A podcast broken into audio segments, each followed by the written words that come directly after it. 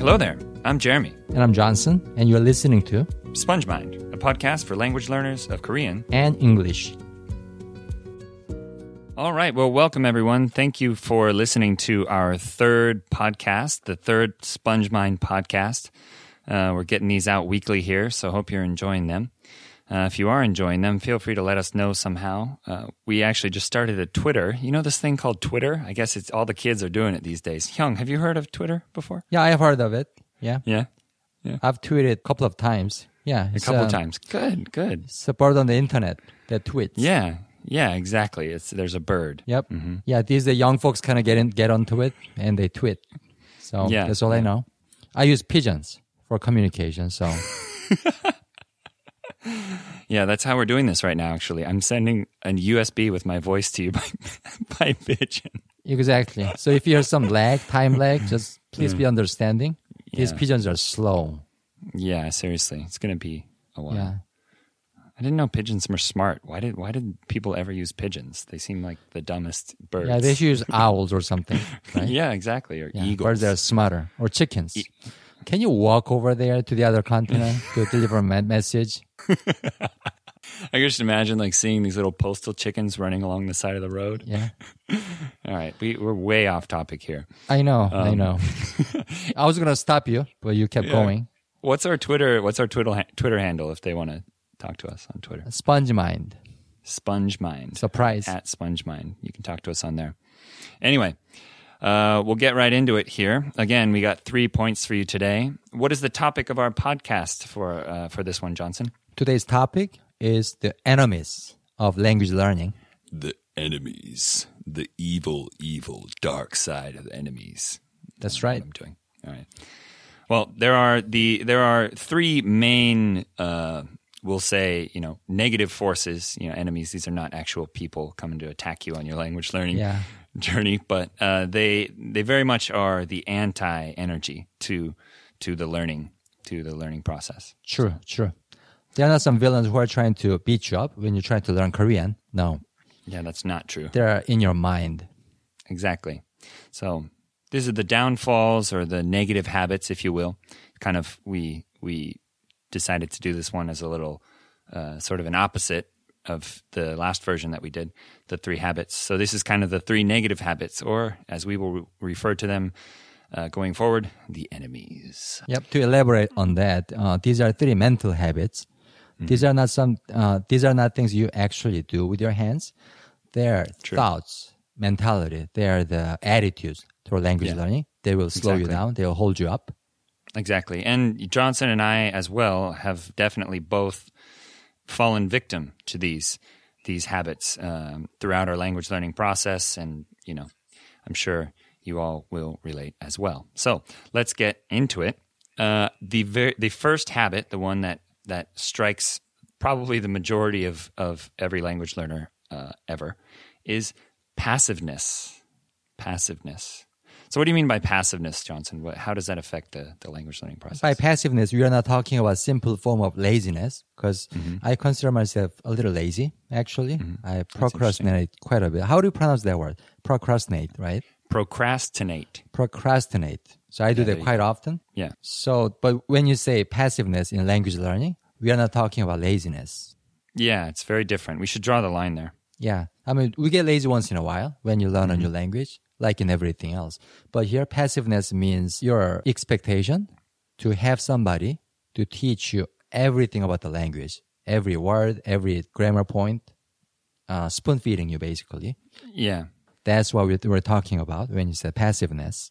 So, you know, I think uh, I noticed this a lot with people who are starting out, including when I started out actually with Spanish. And, and occasionally there are times with Korean too where I, I had this thought where I think, oh, if I just took a class, you know, if I just paid them the money, I would learn, you know, it would just be like an immediate, sort of immediate in that I give them money and, oh, I'm screwed. Now I have to do it. It's it's like trying to buy love with money. Kind of, yeah. I mean, you got to take same with with friendship, like we talked about last time. A friendship has to be something you take into your own hands. You do it with your own energy and time, and you you can't just let the other person become friends with you.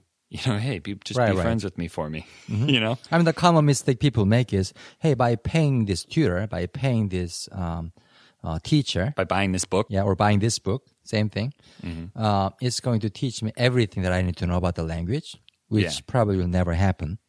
Or it's also the the expectation that once I'm done, then I'm done, you know, or once I finish this class, then I will be there. I know will, where I will be after I go through this process. Yeah, the good news and the bad news is there's no end Exactly. to language learning, especially when this is not your native language. You just keep growing and growing and growing like a tree. Yeah. I mean, people rely on these uh, formal lectures, formal instructions, uh, textbooks too much, I think, especially at the beginning of uh, learning the language. The problem, there are two problems here with this kind of mentality or approach. The first problem is it takes way too much time. I mean, Jeremy, imagine yourself trying to explain 20 English idioms to somebody who's total beginner in English, right? Yeah. They would take a lot of time. They would take forever.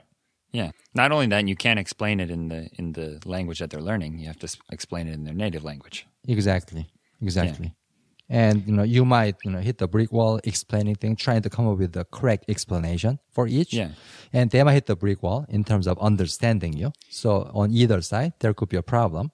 Yeah, you know, actually, in my experience t- uh, teaching English one on one to, uh, and the reason I say one on one, is important to Korean people who are learning English, of course, mm-hmm. is that when a lot of times what I say about, you know, slang or really specific expressions or idioms, especially, I tell them don't use it, just know it. Because you're, it's likely if you try to use it, you're going to use it either awkwardly or in the wrong situation. It's very hard to be exact and precise with the use of an idiom correctly.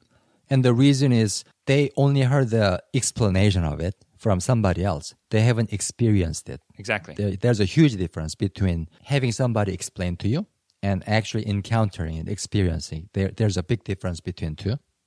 Yeah, so it takes a long time for these kind of phrases to actualize. So that's why I tell my my students just just know it, remember it. I mean, you you got the picture in your head now, you know. Like I remember when I I learned in Korean uh separepi, 세바레피? sebarepi pronunciation there. like the the what blood of a bird's foot, like br- blood on a bird's foot. It's like it it created a visual image in my head of this little tiny drop of blood on a bird's foot. It's like oh, it's not a big deal. It's it's bad, but it's not a big deal. And I knew it for a long time. And then there was one situation where someone said something, and they were like in Korean, they were like, "Oh, it's not very important." And so I said, "Oh, separepida." And then they were that in that moment, it was like they just nodded their head, like yes, like oh, you used that correctly. And so I was like, okay, that one actualized, you know. Yeah, and again, nobody explained to you, Jeremy. Nobody explained to you what sebaripi means. You picked it up, right? Yeah, because the literal meaning was quite obvious. Yeah, it was like oh, bird's foot blood. Yeah. Huh. Okay. That's the best way to learn all these words and expressions, actually. Mm-hmm. Um, instead of waiting for somebody to explain or analyze what it is, mm-hmm. you actively, proactively go out there, experience it, meet them, build relationship with them. That's the best way. That's a good way. So the way to defeat this enemy, the the kryptonite to this enemy, that's maybe not the best analogy, but the the way to defeat this enemy is with active. Be active. Be con, drive your own language learning journey. Be the driver of your own car. You know, don't just let don't just find someone to drive it for you and say, okay, take me from here to uh, intermediate level, or take me from intermediate to high level, please. Here's two thousand dollars. You know, Yeah. um, don't depend on it. Do it yourself. Be active. Right, right. I mean, choose your own materials, you know, listen to podcasts, you know, watch TV, you know, go talk to people. These are all proactive activities versus waiting for somebody to teach you something because that process is really slow. Yeah. And I think I was in the middle of uh, explaining two problems with this passive approach to language learning. And the second, the first one was, of course, it takes too much time. And the second problem is it doesn't stick very well Yeah. that uh, somebody else's explanation or analysis doesn't stick very well. Yeah. It leaves your brain very quickly. Yeah. Because I figured out that idiom myself, I will never forget it because it was like, oh, cool. I did that. Woo. You know, I, it was a memorable experience. Yeah, in your case and in so many other cases, the keyword is I figured it out myself. Mm-hmm. It makes all the difference in the world. Yeah. So moving on to our second point here for this podcast, I think we we killed the enemy. We killed the passiveness enemy here. Hopefully, we did. The next one is perfectionism or being a perfectionist. Now, this this is quite applicable to life. I guess all of these are really applicable to life, but we're going to stick to the language learning uh, realm here. Perfectionism, I find that mm, I wrestled with this a lot. I would say the first half of my learning of Korean, um, having been about four years now. So I guess for the first two, maybe three years, I really wrestled with this. I, I wouldn't say anything if I didn't, if I wasn't sure it was right. Yeah, I mean that's the definition of perfectionism in language learning. Yeah. I'm gonna just keep my mouth shut until I perfect it. Mm-hmm. And guess what? Perfect language skill in a foreign language will never happen. You will always make mistakes. For example, as I record this podcast episode, I know I'm making a ton of mistakes. Maybe not a ton, maybe, but a number of mistakes.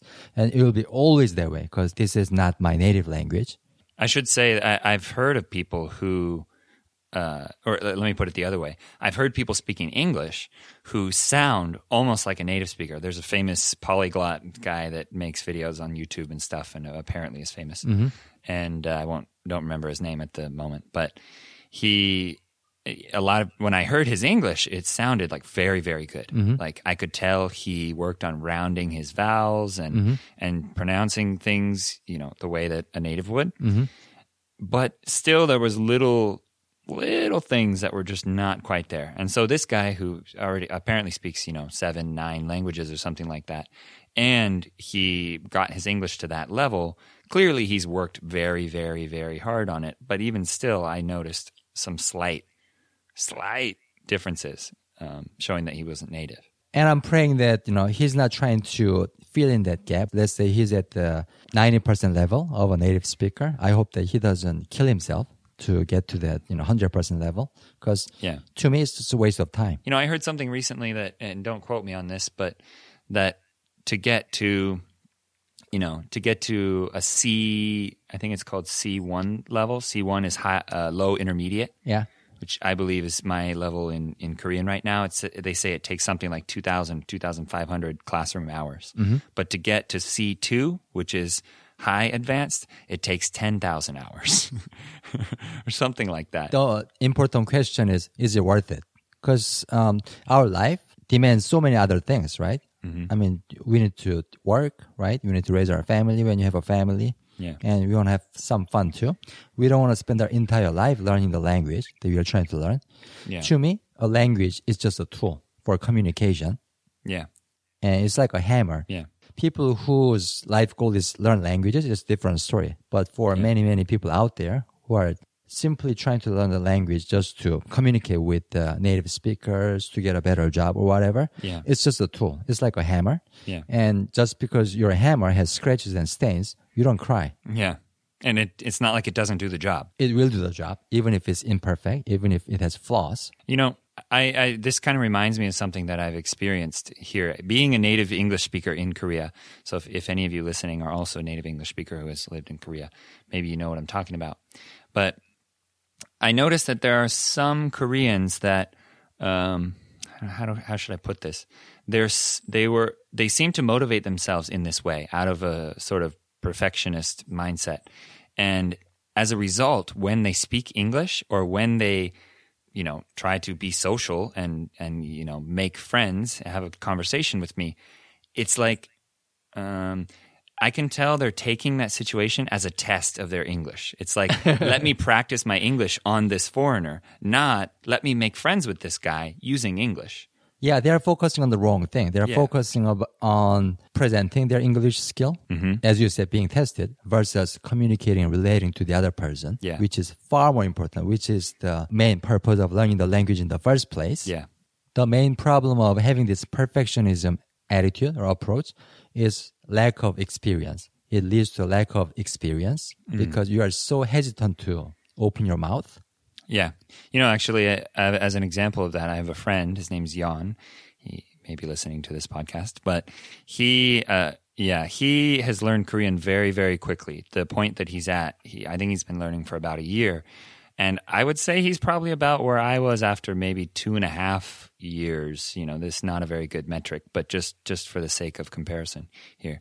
Um, And uh, even still, even now, what I notice when, when I'm with him, sometimes, yeah, he makes mistakes. And, um, you know, we've, I've made videos with him on my Motivate Korean YouTube channel. Uh, where we, we talk in Korean and I edit those videos. And so inevitably I see his mistakes and stuff, and he makes mistakes sometimes. So do I in the videos. But uh, I noticed that he's much more, m- much more fearless. He has much less fear. He's just like, just go, just do it, talk, go. I noticed that too. I spoke to him uh, over video chat. I noticed that too. He just doesn't care whether what he just said is right or wrong or mispronounced. He's so focused on getting his point across. yeah, And I think that's kind of healthy approach to language, um, healthy approach to using the language. Yeah. Uh, being fearless, being a little thick skinned. I think he has it. Yeah. And I think that's the main reason why he's making such a fast progress. yeah. I I know that I was much more quiet and much more of a perfectionist in the beginning stages of this, and I was much more nervous about making mistakes. I still kind of am, but you know. Part of this doing this podcast actually is a way of me me putting my Korean out there and, and showing my weaknesses. So Same here. Same here. I've never imagined or dreamed that I would speak English in front of a microphone or in front of video. seriously, yeah. Yeah. I mean, uh, sending it out to the public. I've never dreamed of this kind of day. Yeah. Because I always thought that uh, English is a very personal tool to me. Mm-hmm. And I've been always self-conscious about it. And I'm like, oh, I, okay, I can get by. I can get into business conversations. I can have regular conversations, but I'm never good enough to be in a public domain like podcast. Mm. Yeah. But here I am, you know, doing it with you. So that leads really well into the third point, uh, think, feeling like you're never good enough. The, per, the perfectionist mindset will leave you feeling like you're never good enough. And this feeling of not being good enough is pride, is a result of pride. Yeah. If, and this is our, our third point here, our third P, if you haven't noticed passiveness, perfectionism, and pride. Um, you know, pride, a lot of people like to say pride is a good thing. You know, you should be proud of yourself. You should be proud of your friends. You did a good job. And I tend to think the opposite. Um, you know, I think, what is it? Somewhere, one of the seven deadly sins is, is pride, being too proud. Um, proud, you know, being pr- too proud of yourself, having too much pride actually pushes people away. You know, if you see someone who's full of themselves and who just loves themselves, uh, you know, on TV or some famous person, people don't like it. It pushes people away. Right, right. And the opposite is true too. People who have too much pride, they're very overly protective of their pride. So they are fearful that it might get hurt. Exactly. And that's the main enemy to language learning. Protective. Um, yeah, protectiveness of your own pride. Yeah. But in a way, when you are learning the language for the first time, you're a child. Yeah. You're still going through the child phase. Yeah. And if you're too scared of looking stupid or sounding stupid, you'll never make progress because, again, just like the perfectionism, it will lead to lack of experience if you have too much pride. Yeah. You know, it, it, I remember there was a stage where I realized I have to be, I had to let myself be a child in Korean. And so that's actually interesting for me. In in my daily life, uh, I have no problems communicating in Korean. I can say what I want to say. I can function in my life, but um, and I can obviously make this podcast with you. Of course. But there's still certain people, like my my, my family on my wife's side, for example, Right. my um, her grandma or her uncle, for example, when they talk to me, for some reason, I just don't understand them. I, I- they use words that I don't know. They speak really quickly, and I still feel like a baby around them. I'm just sitting there listening, you know, twiddling my thumbs. Why do you think that is? When they speak to you, you have harder time understanding them. I think there's two sides to it. One one is just that they're when I'm with them, it's it's in a family, you know. So when you're with your family, you speak the most like what is it? The most native form of your language. I You got know- it. I got it. saying? Yep, yep. Plus, uh, they don't really try very hard to make their point clear or anything. Yeah, because your family, you got to understand. Yeah, of course. I mean, I think the same thing happens in every family, and not just in um, your wife's, Jane's. Yeah, yeah. So that's that's part of it.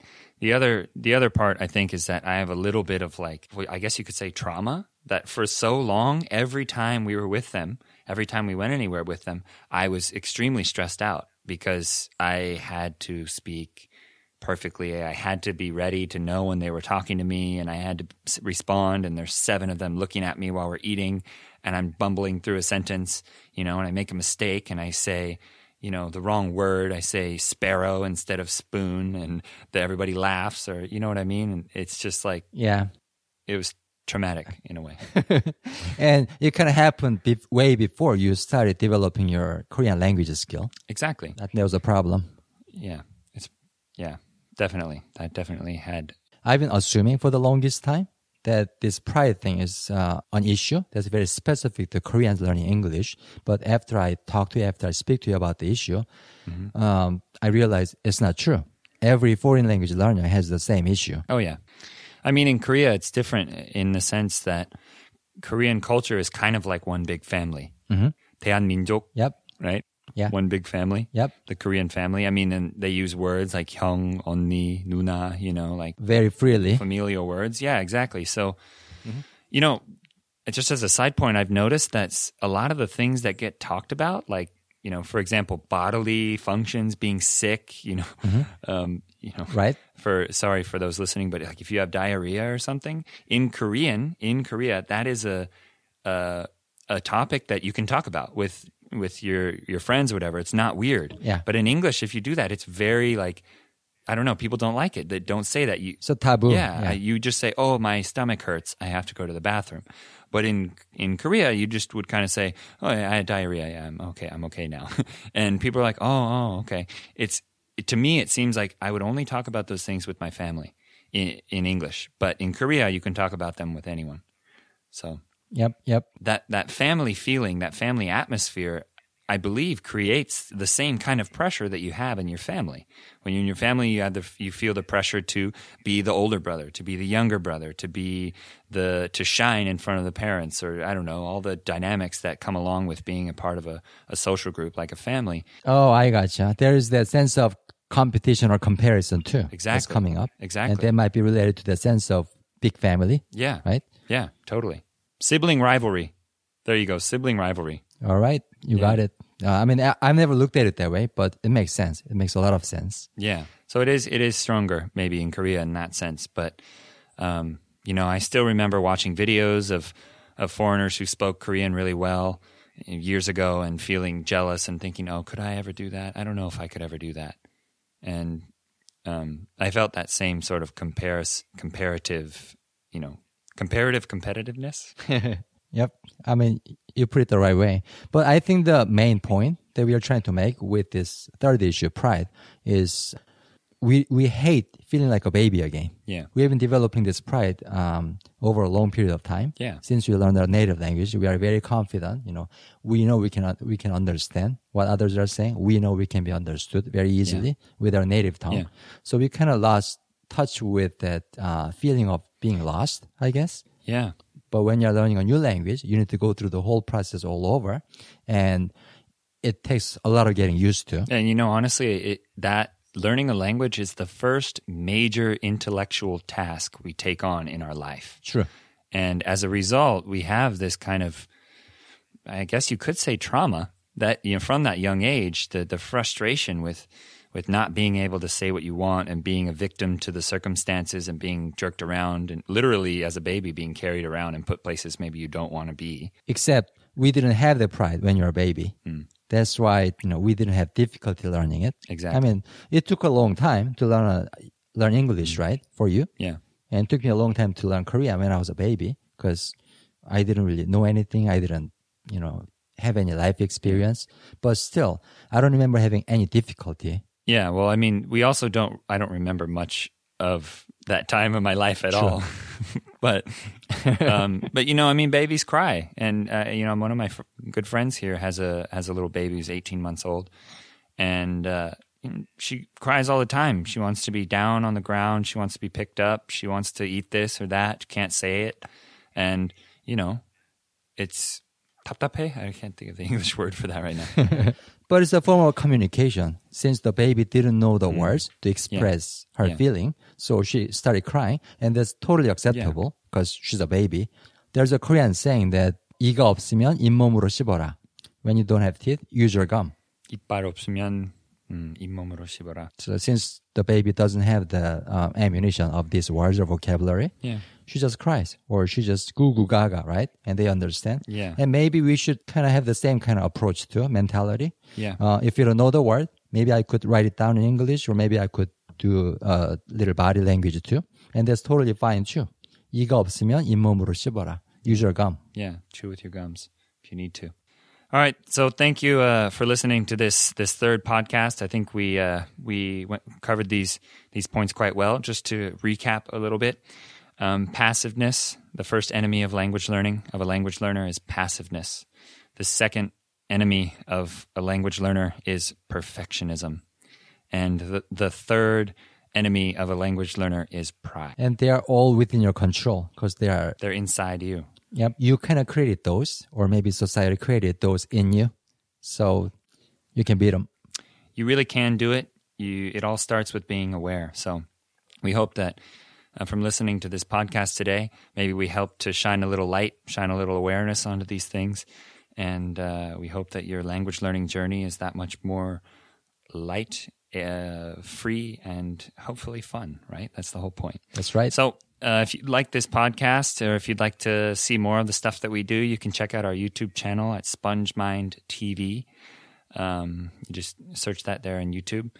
Uh, as we said earlier, we got a Twitter, SpongeMind, at SpongeMind on Twitter. And uh, anything else you want to add there, Johnson? oh, we have a Facebook page too, Sponge Mind. Yeah. All right. Thank you, everyone, for listening, and uh, we'll see you next time.